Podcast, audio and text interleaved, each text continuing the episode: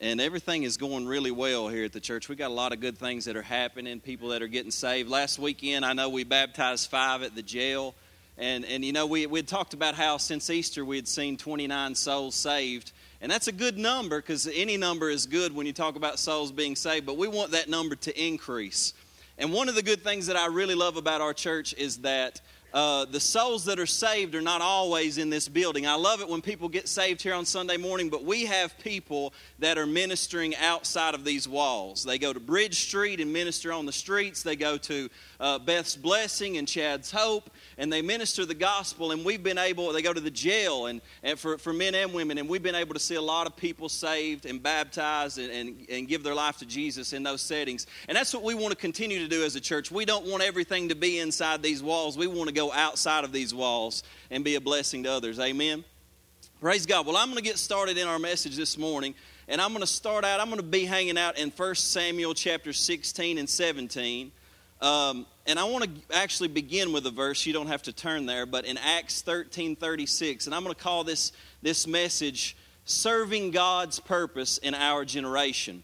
Serving God's Purpose in Our Generation. I'm going to, I'm to bring out some points specifically from David's life. And in Acts 13 36, there's this, there's this weird little verse that's kind of out there by itself, but it speaks volumes, I believe. And it says this it says, For David, after he had served the purpose of God in his own generation, he fell asleep.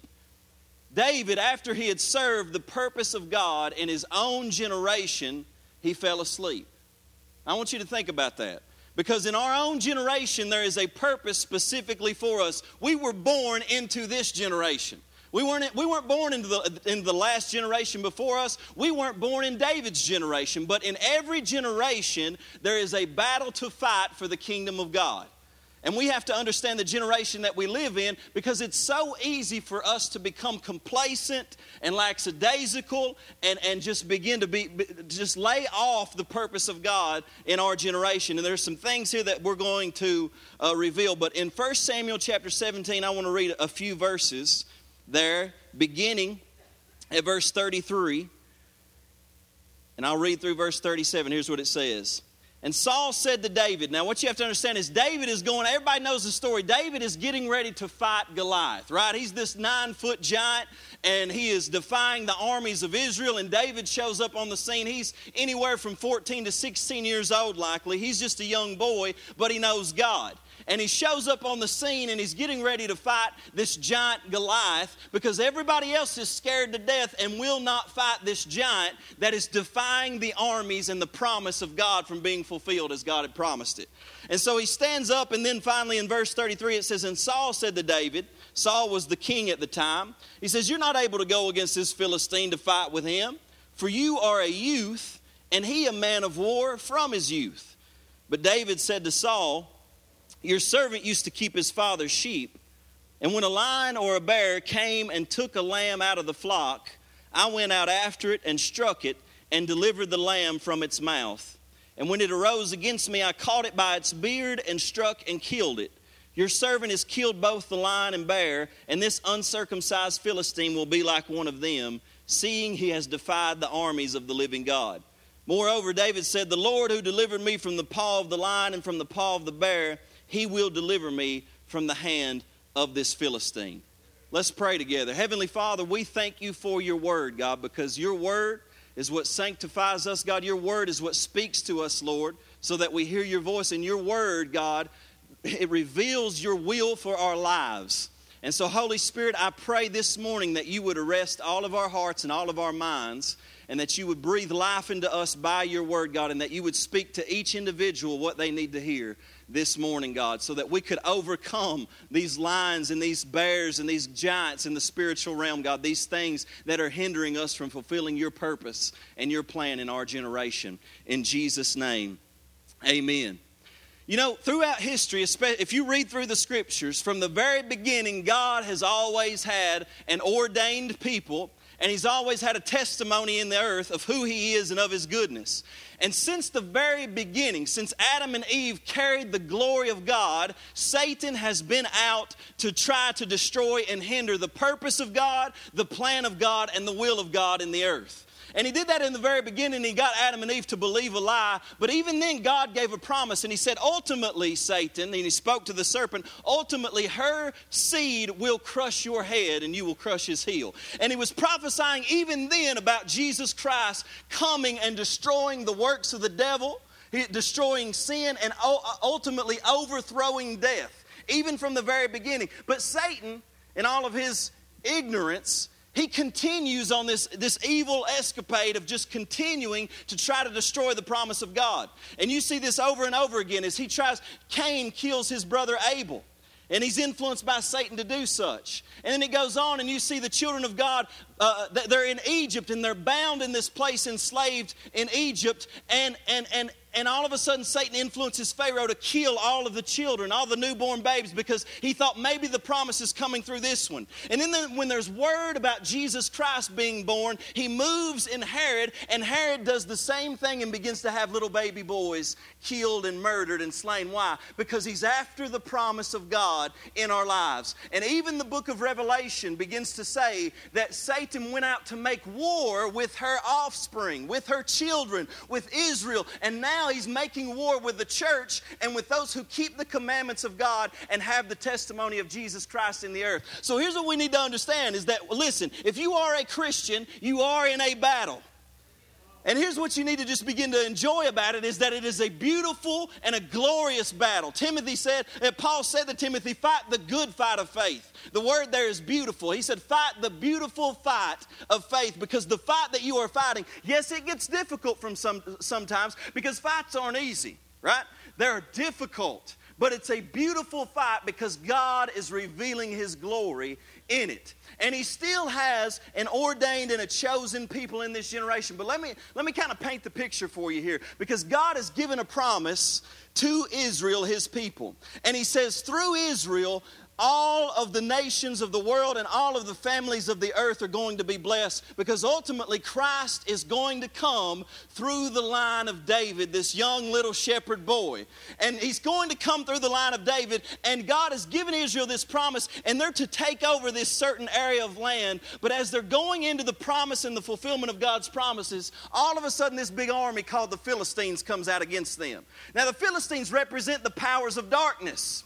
And it represents how it stands against us in fulfilling the promises of God in our own generation, in our own community. There is a promise where God is saying, I've given you this land, I'm giving you this opportunity to begin to establish my kingdom on earth as it is in heaven in this very generation among these people. Because some people begin to believe, just like the soldiers begin to believe, this isn't possible. We can't overcome this giant. And on one side of this great valley, this giant stands and he says, Hey, let's not go to war. You send out one man against me, and we'll go to battle. And if I win, y'all will be subject to us. But if you win, we'll be subject to you. And all of the soldiers are standing back on the other side of this valley for 40 days, and it says they are discouraged and greatly afraid. Now, I would love to tell you that we are the David in this picture. But the truth is, we are those soldiers that are discouraged and greatly afraid standing on the other side of the valley, waiting for somebody to rise up. Because the first way that you have to read this is that we're not David. Jesus Christ is David. David is the picture of Jesus Christ. Because when we looked at the face of sin and we looked at the face of all of the distress and the turmoil and the shame and the guilt that we carried and the death that had infected our lives, we looked at it and we said, We cannot overcome this. What's the meaning of life? What's the purpose? And we looked at it, but we had Jesus Christ come. And he's the picture, he's the perfect picture, David is, of Jesus Christ. Because just like Jesus, David was sent by his father to serve. He, just like Jesus, David was rejected by his brothers. Just like Jesus, the leaders tried to kill him, but he was able to escape out of their midst in the same exact way. G- Jesus, David, just like Jesus, was the cho- chosen and anointed one who goes in the name of the Lord to slay the giant. And the giant that Jesus slayed on the cross of Calvary was that of sin and death. He slayed that giant for us. And, and listen, whenever David slayed that giant, he cut his head off with his own sword because Jesus cut the head off of, of Satan and all of the powers of darkness with his own sword because he tasted death himself, the sword uh, of evil, and he was raised from the dead on the third day, completely stripping them of their power on the cross. And he won that great battle for us just like David did. And this is the picture because you see David slaying that giant. And when he slayed that giant, all of the armies came and began to spoil all the goods of the Philistines. Listen, everything that the enemy has eh, eh, in captivity of our generation, of our community, of our families, God has said emphatically, on the cross, I've already won the victory. And if you could catch a glimpse of it, you would realize that the giant has been slain, and I'm calling you to run in and take the spoil now. I'm calling you to step up as the church and go after it and take the spoil now. Now, David, he took the head off of this giant Goliath and he took it to a place in Jewish tradition that they said he took it to a place called Gal Goliath, which ultimately became a place that they called Golgotha, which was the very place that Jesus died to slay the ultimate giant. It's a picture of Jesus Christ, and that's the first way that we have to begin to read this. We got to understand that everything, everything that we do in this life has to be rooted on the foundation of Jesus Christ's finished work on the cross. That we are forgiven, that we have any power to live a new life, not of our own accord. You didn't wake up one morning and say, I want to be a better person. Jesus Christ did something in your life. He gave you a new spirit and a new heart, and you put faith in what He had done. And when you put that faith in what He had done, something came alive in you, and you begin to change. Amen. It wasn't because you just up and said, I think I'll be a better person today. Now, the Christian faith is something that Jesus has done for you, not so much what you do for him. And he begins this work, but when he begins this work, it says that he takes you out of darkness into light. That you are now placed in Christ. You are in Christ, and Christ is in you, right? And so then we get to read it a second way, and all of a sudden, in Christ, we become the David of our generation. We become those, the, the, the, bride of Christ, the ones that are called to fulfill God's work in our own generation. This is the second way that we read this. And we begin to understand that this is us. And the fearful Israelites, in my mind, the ones that are sitting there saying, What do we do? What do we do? Now, this is the church. This is the church that is scared to death, afraid of actually doing what God has called them to do. And Saul is the king of Israel, but to me, he speaks of a religious leader that has been infected by the system of this world and is only thinking about worldly things and has been removed from the power of God. Because all he's thinking about at this point is worldly things. He says, Look, if somebody can go out and slay this giant, I'll enrich him with great riches, I'll give him my daughter. Man, that's messed up. But the third one's even better. He says, I'm going to make it to where he doesn't even have to pay taxes. Everybody be like, Boys, I'm in on that.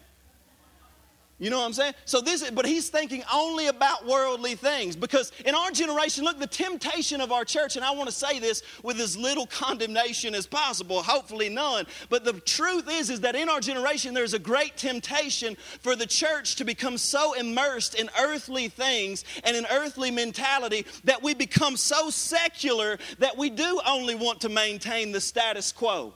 Keep everybody comfortable. Don't hurt anybody's feelings. Don't push the envelope any. And really, we're secular now. We don't believe in things like miracles or, or God doing anything miraculous or God really setting people free and delivering people. We just don't really believe in that thing anymore. It's kind of more like, you know, it's a psychological thing and all this. But no, we have to remember that it is by the power of the Spirit of God that God comes in in situations and He is a God of miracles. He still sets addicts free, He still heals the sick, He still works in people's lives to transform transform human hearts, and we cannot allow ourselves in this generation to go down that path where we're so focused on earthly things that there's no longer any power to transform the people around us. Listen, if you got a church of 10,000 people and every single one of them are still the same as they were before they came, there's nothing going on. There's no power in our midst. I remember when I first got involved in church, there was something that had changed in me that led me to church. I was different than I used to be. There was a transformation, there was a power that I experienced in Christ, and I fear that somehow in the church we could slip away from that. There's a temptation. Even the scripture says this that in the last days there would be many who have a form of godliness, but they deny the power of God. They have a form of godliness, they have a comfortable ritual. You know, this is comfortable. I'm going to church, I have my church routine, but they are denying the power of God that, that is supposed to be at work in their life. And listen, I don't want to condemn anyone, but I want to say to you, you if, you, if you've not experienced the power of God in your life, it is the most amazing thing that Jesus Christ literally comes to live on the inside of you by the Spirit and starts to make you a different person. And I get to watch people doing that and going through this process because it is a process. It doesn't always happen immediately, but the more we submit our lives to God, He's able to work in our lives and bring about a change. And in Christ, we become David, a vessel that God is preparing in our generation to serve His purpose and His will. Amen? The first thing that you got in your notes there, and this is the first thing that God wants to bring about in our life, and that is a servant's heart. A servant's heart. In chapter 17, verse 15 through 18, it says about David, it says, But David occasionally went and returned from Saul to feed his father's sheep at Bethlehem. And the Philistine drew near and presented himself 40 days, morning and evening. And then Jesse said to his son David, Take now for your brothers an ephah of this dried grain and these ten loaves, and run to your brothers at the camp and carry these ten cheeses to the captain of their thousand, and see how your brothers are doing. See how your brothers fare. So listen, I want you to understand that at this point, David has been anointed the king of Israel. He's been anointed the king of Israel, but yet he's still at home serving his father, listening to his father's voice. Because this is a big thing in our generation is that in our generation, the world system has infected the church so that the church becomes more about me exalting myself and promoting myself so that I can advance in the kingdom. But the kingdom is the opposite. The kingdom works that if I want to advance in the kingdom, I have to take the lowest spot. If I want to advance in the kingdom, I have to adopt a servant's heart because David could have easily said, Dad, don't you remember? The prophet Samuel, he just came over and anointed me with oil in front of all you dudes. I am the king, bro. You go take the cheeses. Now, this is the attitude that a lot of church folks get. They get a little bit gifted. Maybe they got something going for them. Maybe they're a good preacher. Maybe they're or a good, good musician, good worship leader. Maybe, maybe they're, they're smart, they're intelligent, they know how to administrate, they know how to do things. And all of a sudden they believe that somehow they they're above others. Jesus Christ was God in the flesh, but yet he washed his servants' feet. He washed his disciples' feet. He served them. He said, The greatest among you, if you're going to live in the kingdom, you have to take a position of servanthood where you're willing to yield and your life becomes about bettering others and not yourself. Your life becomes about bettering others and not yourself. And in our generation, this is something that we have to fight for for the kingdom of God because there is this pride and this selfishness that, that tries to infect even the church so that we forget that the church is different than the world. If we were running this thing just like the world, where we would just allow everybody to promote themselves in here, but we promote one thing and one thing alone, and that is the Lord Jesus Christ. We do not promote ourselves, but we celebrate one another. Amen? I celebrate my brothers and sisters, and we, we're, we're, to lift them up and not to try to overcome them. See, David, David was obedient to his father, and listen to this. He proved himself in small responsibilities. He proved himself at home, and he proved himself in small responsibilities. Because in the kingdom of God, you know, when God first called me to preach for about three years, I preached every single Friday night of my life, and sometimes only one person would show up. And the Lord, and, and, but you know what? I was, I could have said, "This is ridiculous, Lord." And one person showing up. But I would hear a voice in my heart saying, No, son, this is the calling.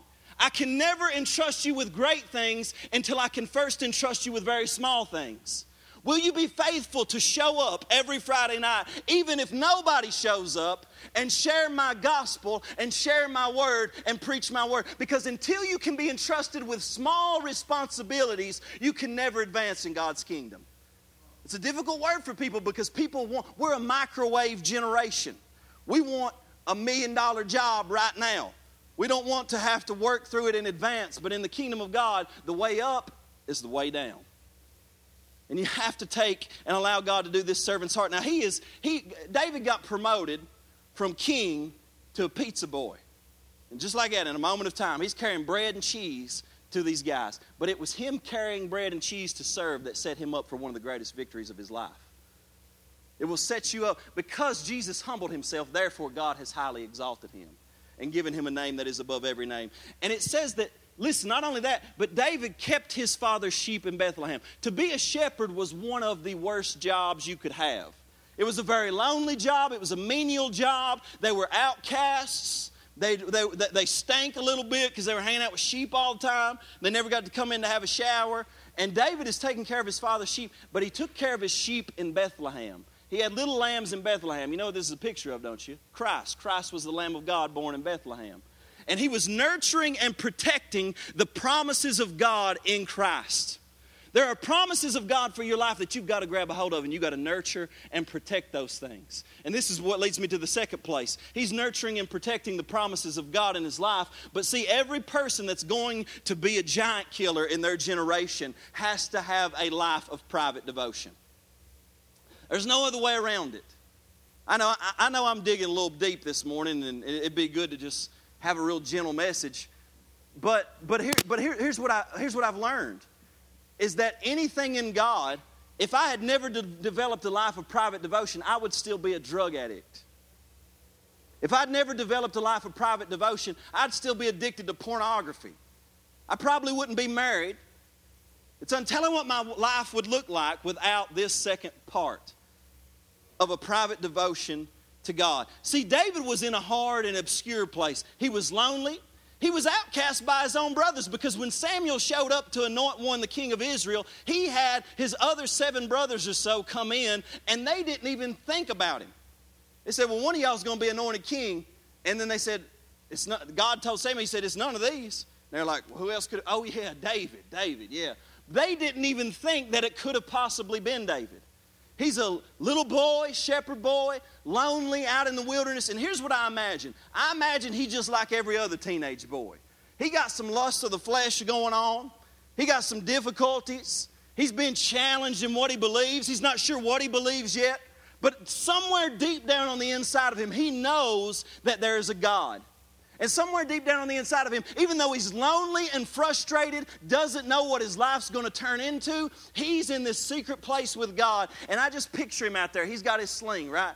Because that's what he killed Goliath with. And he's practicing with his sling. You know, David didn't go to Goliath and just say, Well, boys, I think, hey, give me a sling. Let me see if I can work that thing. No, he was in the secret place developing and honing his craft with God when nobody else was watching. He was playing the harp when nobody else was listening. It's one thing to worship for other people to listen, it's another thing to worship in the secret place when nobody hears you but God. Nobody hears you but God. And he was developing that on his own because you know what God ended up saying about all these was He said, Look, I don't look on the outward appearance. You can bring me your outward appearance and it can look good. But I'm looking past all your outward appearance and I'm looking at the you that's alone in the secret place on Monday night, not on Sunday morning in public. He says, I'm looking upon the heart. And when he looked on David's heart, he didn't see perfection. David was a mess just like the rest of us, but he brought his mess to God in the secret place in private devotion. He would play his harp and he would worship God. And see, we see this because he, he was the great psalmist, right? He wrote the majority of the Psalms. And these Psalms were written as he's singing his own praise to God. He's, it's not like, I think I'll write a song. No, he's worshiping God and this begins to flow out of his heart.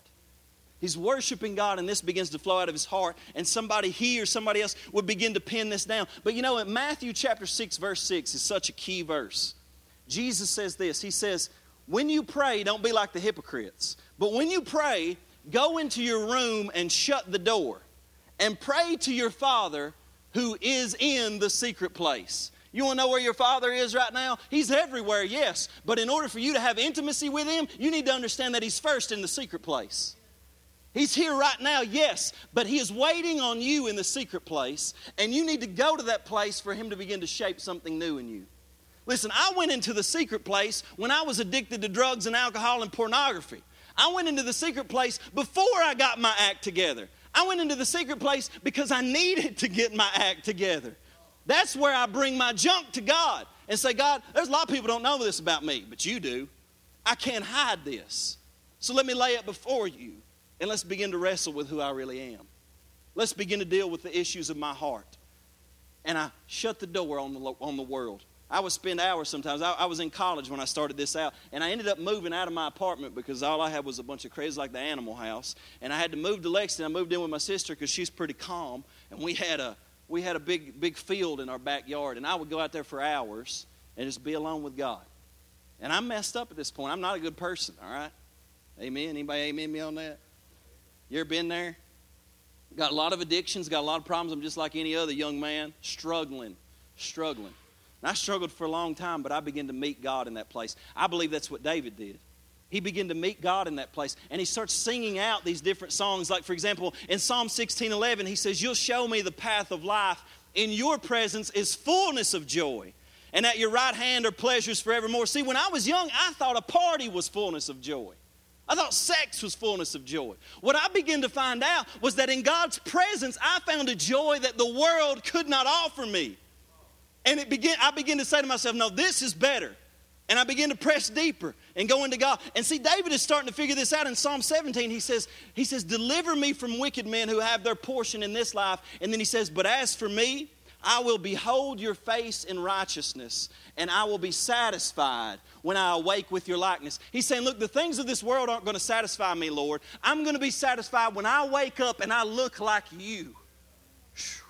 That's what I want. I long for the, I long for the fact that the, the Spirit of God is changing me into the image of Jesus. Man, I got such a long way to go, but I cannot wait till I see Him face to face and I wake up and I look like Jesus. Amen. That is our goal in life. This is our end goal. This is the reason Jesus saves us, that He would conform us to His own image. And He begins to say, Psalm 27 4, one thing I have desired of you, Lord that I may behold the beauty of the Lord, to dwell in his house all the days of my life, to inquire in his temple. And he's saying, this, my you get in the presence of God in the secret place, your desires begin to change. You begin to hear the voice of God. God starts to speak to you about your future. He starts to say, listen, son, you got to lay this down. This is not going to work for you. This is going to take you down a wrong path. You got to put this aside. This, this anger that you've been carrying, this bitterness, this unforgiveness, if you allow that to live there, son, you're not going to be able to advance in what I've got for you, right? You're not going to be able to deal with all of those things. And he begins to say this in Psalm 23. I love what David says. He says, The Lord is my shepherd. Because as he's shepherding these sheep, he begins to realize that God, his Father, is doing the same thing with him, shepherding him, leading him, guiding him. But there's one verse in particular that really grabs my attention in Psalm 23. It says, You prepare a table before me in the presence of my enemies. I thought, myself, why, Lord? Why not just kill my enemies and set them out over here somewhere? And so I can just eat in peace. And the truth is, is because He has raised you up to live like Jesus lived, and that is to destroy the works of the devil and you got some enemies in your life. It may be like mine. It may be addiction. It may be anger. It may be unforgiveness or bitterness. It may be lust, like one of mine was. Right? You got a lot of enemies that you're struggling with out there. And he says, No, I prepare a table before you in the midst of them. You're going to have to face your enemies at some point, And you're going to have to put them to death through the power of God. Because the very next verse he says is, is I prepare a table before you in the presence of your enemies, then I anoint your head with oil and your cup runs over. You're not going to have to fight your enemies on your own. You're going to realize that I will provide you with the power and the anointing of the Spirit to overcome the enemies that you face. And this is the third thing that you have to understand is that if you're going to be a giant killer in your generation and serve God's purpose, you've got to be anointed with the Holy Spirit of God. And Jesus, Jesus was so adamant about this. Jesus told his disciples, he said, Listen, fellas, Tarry in Jerusalem until you're endued with power from on high. He said, You're going to be better off when I leave because when I leave, the Spirit's going to come. And you're going to receive power after the Holy Spirit comes upon you, and you're going to be witnesses to me. He said, You know how you used to be afraid and you used to not be able to talk to me, talk about me in front of people? There's going to be a power come that lives on the inside of you, and you're not going to be able to shut up about me. Everywhere you go, you're going to have to talk to people about me. This is what I experienced in my life. I didn't, listen, I was like a guys in Acts 19. I was like, I didn't even know whether there'd be a Holy Spirit. You know, I, I, was, I was raised Catholic, and all we did was listen to a guy say a, a couple short words, and, and nothing against Catholic. My family, some of them still Catholic, praise God. And they would, they would they, you know, we'd go up and receive the, the, the, the, bread and the wine, but, but nothing was going on in my life at that time. And I'm not blaming it on that particular uh, denomination, but what I'm saying is, is that there came a point when all of a sudden God begins to really, uh, re- reveal to me there's more, Clay. There is a power. The reason you could not do what my word was asking you to do before was because there's this power of the Holy Spirit that if you develop your relationship with me, I will fill you with my spirit. And there's going to be a power living on the inside of you. You'll be able to do things that you never dreamed you could have done. Because if somebody would have told me that one day I was going to get up in front of a hundred people or whatever and be able to speak the way that I speak, I would have said to you, You're crazy. I get too scared. I'm too fearful of that stuff. I used to drop classes because we had to do oral presentations in college. That's the truth. I'd be like, I go into a class, they give us a syllabus, it'd be like oral presentation. I'd be, I get scared immediately because there was such fear that would overwhelm me. But yet, when I remember the first time I stood up to preach in front of a good group of people, I was scared to death. I mean, I stayed up all night, pulled my hair out. And when I stood up, I was still scared to death. I mean, I was trembling. And I just felt this warm blanket kind of just rest on me. And it was like the Holy Spirit saying, Don't worry about this. I got this. You just let go and trust in me. And since then, He's been taking me on this journey, on this ride to show me that He will give me the ability to do things that I could not do on my own. I could not overcome the addiction to drugs. I could not overcome the addiction to pornography. I could not overcome those addictions, but the power of the Holy Spirit began to put those things to death in me. And see, you have to be anointed with the Holy Spirit. But see, the anointing of the Holy Spirit is not just birth because you come to an altar and we lay hands on you and we say, some one person says, hey, hang on, and the other person says, let go. You know what I'm saying? I've been in Pentecostal services where they do that kind of stuff. But the, the baptism or the feel in feeling of the Holy Spirit is really birthed and it's an ongoing thing that happens happens in your life where you're constantly being filled with the Holy Spirit, and it happens out of your deep intimacy and communion with God. See, you can't just say, Well, I got filled with the Holy Spirit 20 years ago. My relationship now isn't that good, but at least I got filled back then. No, you need to always be being filled with the Holy Spirit. And it happens because of your deep, intimate relationship with God. David had an anointing on his life because he was with God in the secret place. You want to see the Spirit of God get activated in your life? Get along with God. Start to pray, start to fast, start to seek His face, start to read His Word, and all of a sudden you're going to experience the Holy Spirit being activated in ways that He's never been in your life, empowering you to overcome sins that you've been struggling with your whole life, setting you free from things that have been binding you up from fear, from worry, from anxiety, just beginning to flow forth. He says, Your cup is going to run over when I anoint your head with oil drink so deep that you start to overflow in the presence of God. Amen? This anointing of the Holy Spirit, it says that when David, he, he came into the presence of Saul, and Saul was tormented by this unclean, distressing spirit. You ever had a distressing spirit?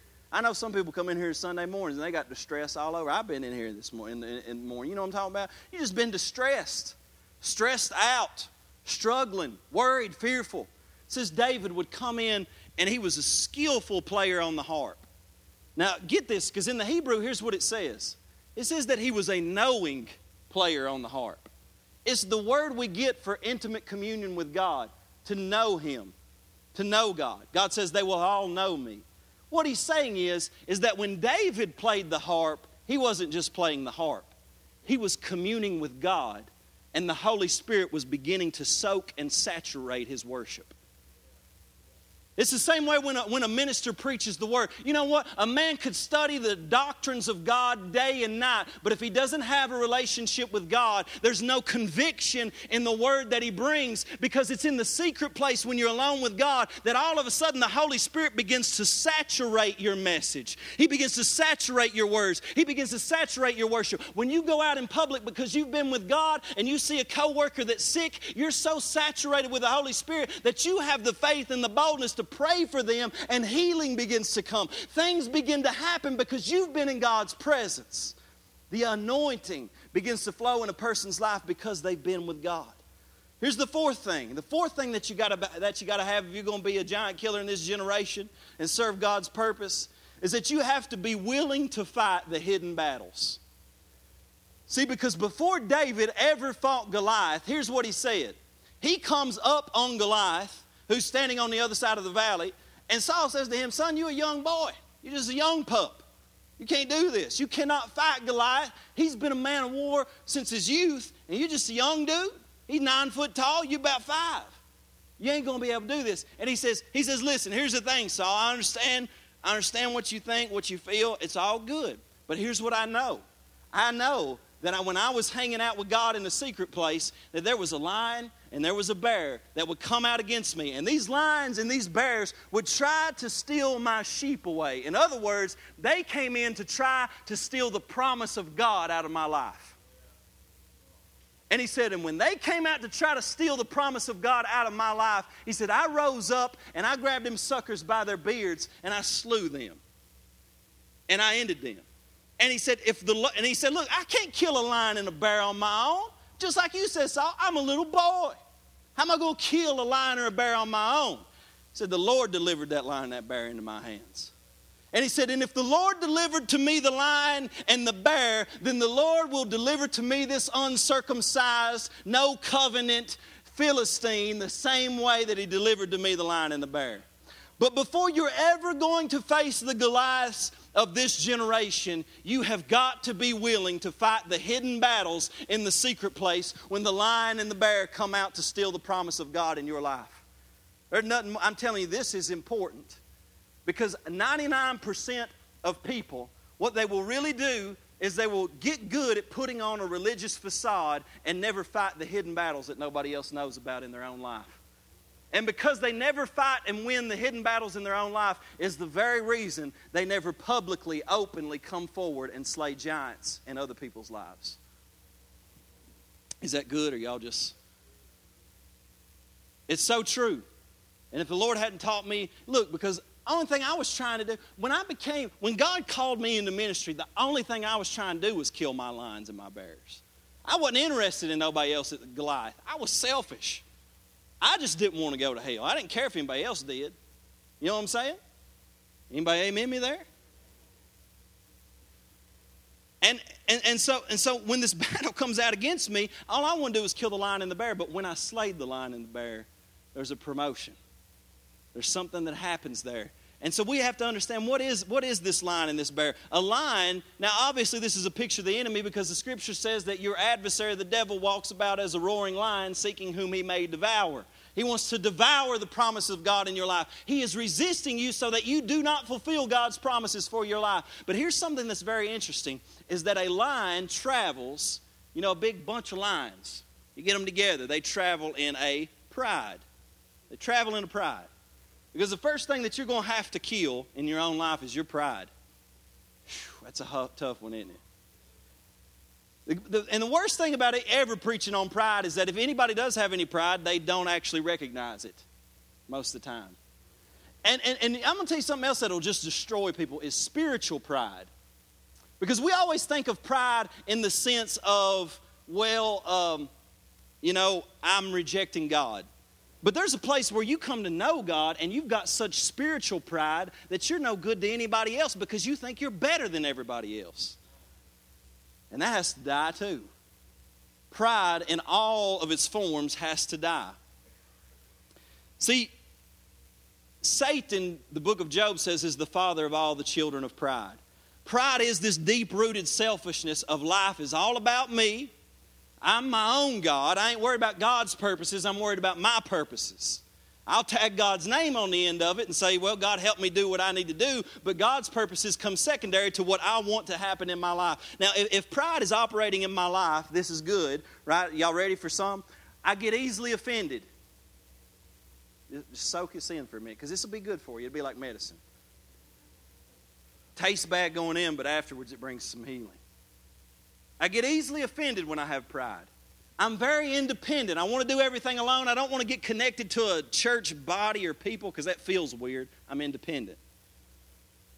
I got little or no dependence upon the Holy Spirit, right? I don't really rely on Him. I got this thing covered. It's all good. My life is marked with strife and contention. Proverbs 13 10 says, Only by pride comes contention. Where there is strife, where people are arguing or quarreling or resisting one another or not getting along, He says, there is pride. But the wise and wisdom is with those who receive counsel or correction. Pride brings about division. There's a struggle with authority. People are unwilling to repent. They're unwilling to allow somebody else to come into their life. And here's one thing when you're, when you're in, in pride, you are unwilling to build anybody else up because you're only interested in building yourself up. Matter of fact, you'll pull other people down just so you can look a little bit higher. Amen. Anybody amen me on this? This is true. And God is saying you have to put to death that thing in your life because until you're willing to yield and let go, see, pride always produces anger too. Because I get so focused on myself that anything that happens that upsets my order of things, my system of things, well, it gets me aggravated because I want to be in control. Pride produces control. But if I let God and God's in control, well, then difficult things that come my way, I say, well, this is all right because God's got this. I trust God with this situation. And I let go. I'm willing to lay aside my own selfish ambitions and I'm willing to yield to other people around me, right? Amen. Second thing is a bear. The bear came out against him. Now, this is interesting. I had to Google it because I'm not this smart. I thought, well, if a, if a lion travels in a pride and that'll preach really, really good, right? What does a bear travel in? You know what a bear travels in? A sloth. Do y'all know what a sloth is? It's one of the big slow animals. It's just hanging from trees and stuff. But in, in old church tradition, sloth was one of the seven deadly sins. And we tie, what, what we think of it in our generation is it's laziness. Now, don't get me wrong, laziness is a bad thing. Probably one of my greatest sins. Amen?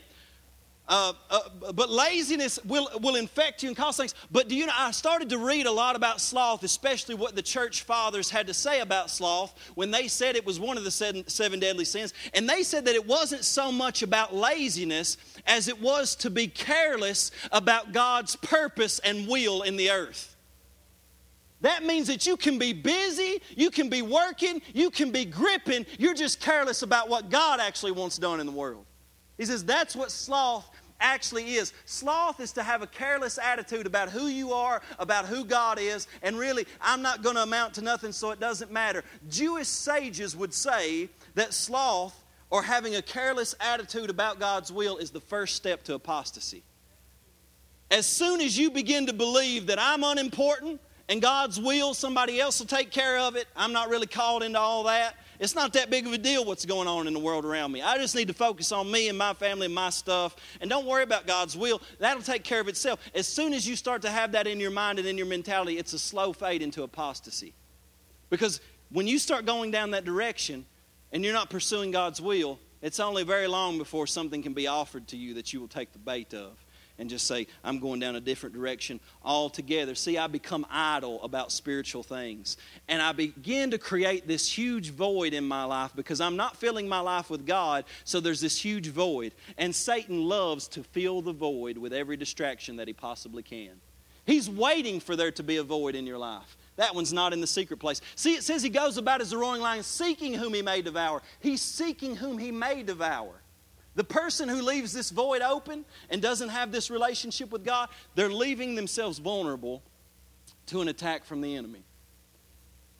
And so, let me say this last thing sloth is an inner resistance to my spiritual calling and a distaste and a rejection of the discipline that it calls for me to have.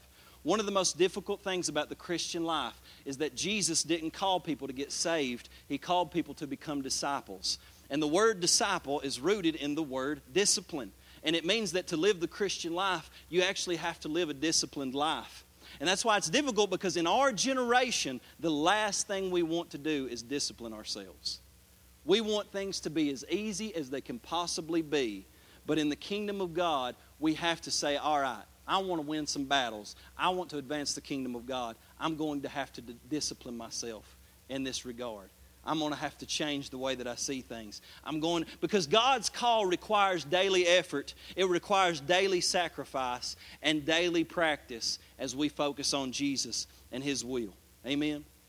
You guys can begin to come to the music. I'm going to give you my last point here in a minute. But see, there's other things. Just like I was telling with you, in, in Romans 8 13, one of the things that we have to crucify and put to death, lastly, is the flesh. Romans 8:13 says if you live according to the flesh you shall die, but if by the spirit you put to death the deeds of the body you shall live. See, if I allow my if I had allowed my flesh to control my life, I would never be where I am at with God today.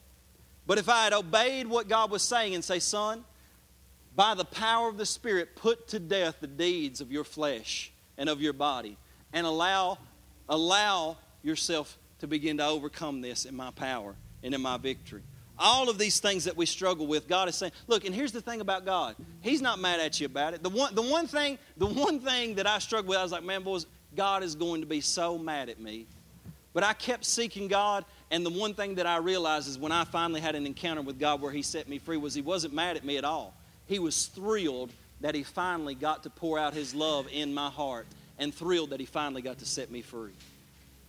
See, God is not saying, I'm upset with you because you've gone down this path. I'm upset with you. You need to get right. That's not His attitude. His attitude is, I loved you so much that when you were stuck in that situation, I died for you on the cross. I've made the power available. I've made the Spirit of God available to you. And all I'm asking you is, is that you would come to me and know that I love you more than you could ever imagine. But I've provided the power for you to live in a new way of life. I've provided the power for you. If God's word says that you can do it, then He will provide the power for you to do it. And here's the last thing I'm going to give you. Because the last thing that David had and we have to have is radical faith. Radical faith. Because you can hear everything that I just said and say, well, I don't know if I believe that or not. And if, if you say that, then, well, then nothing probably is going to happen if we don't make any changes. But if we begin to say, you know what, I believe this. I believe that there are giants in our generation, and I notice that there are lions and there are bears in my own life, things that are holding me back from God's promises that I have to put to death. And David, because he put to death the lion and the bear in the secret place, when he came to Goliath, he didn't get fearful like the rest of the people. He looked at this enemy, and the enemy, it says that he disdained him. And he says, Am I a dog that you come out here to me with sticks and whatnot? He said, I'm going to feed you to the birds of the air. And David said, No, no, you're not. He said, Because I'm coming to you in the name of the Lord of hosts. I'm not coming in my own name. I'm coming in the name that purchased the victor, victory for me on Calvary's tree. That by Jesus' blood, I have this victory already won. And I'm coming in His name. And He says this the battle is not mine, but the battle is the Lord's. It's the Lord that wants you free. It's the Lord that wants you walking in victory. It's the Lord that wants you walking in new life. He wants it more than you do. He paid the ultimate price for it. So we don't come in our own name. We don't even have to come and beg God. We just have to step out in faith against our enemy and say, No more. I'm stepping into the victory of Jesus Christ and I'm coming against you in the name of the Lord. He did not walk up to his enemy, he didn't creep up to his enemy. The Bible says when he saw his enemy, he ran at his enemy and he sunk the stone directly in his head. And he put to death that thing that was holding him, holding him back. And here's what I'm saying right now is that you got to have some radical faith in your life to say, I'm believing. This morning, I don't really, you know, sometimes I just go through the motion. But this morning, there are some lions, there are some bears in the secret place that I've got to slay. And you've got to put your finger on that thing and say, I'm going to run after this. I got unforgiveness in my heart, and I can't allow that to live there anymore. There's things going on in my family, and, and it's just got to be dealt with.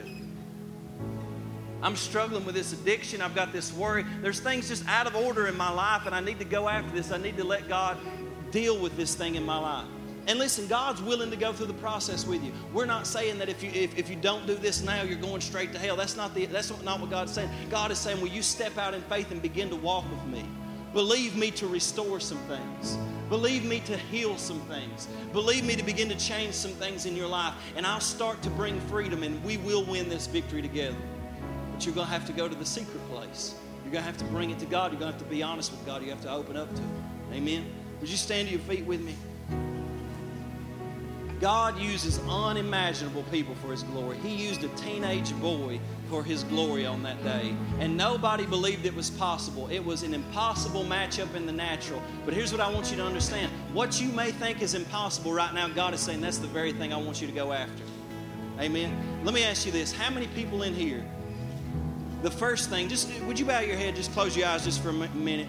Because the, the first battle that you have to face, you, you, you realize that the battle has already been won in Jesus Christ. He's already paid the price for you to be forgiven of all sins. He's already paid the price for you to put faith in His victory and have new life. Not just for you to go to heaven, but heaven to begin to come in you now and eternal life begin now. You say, Well, I've never, I've never even fought that battle or even tried to step into Christ's victory, but I want to be saved. I want to give my life to Jesus. If that's you, just raise your hand right now. Just raise your hand right now so we can, we can pray with you. Anybody else? Anybody else? Now, the second thing I want to say is you know that there are some hidden battles that you've got to face, and you've just been a little bit complacent, maybe a little bit slothful. And it's nothing to be ashamed of. Everybody does it from time to time. But you're coming to realize I can no longer allow my, my, my laziness, so to speak, my sloth, to keep me from facing this in the secret place and dealing with this in my life. If you've got anything like that, can you raise your hand just, just to signify I've got something that I've got to go after? I'm going to give you some time. Just, to, just lift your hand let it be known.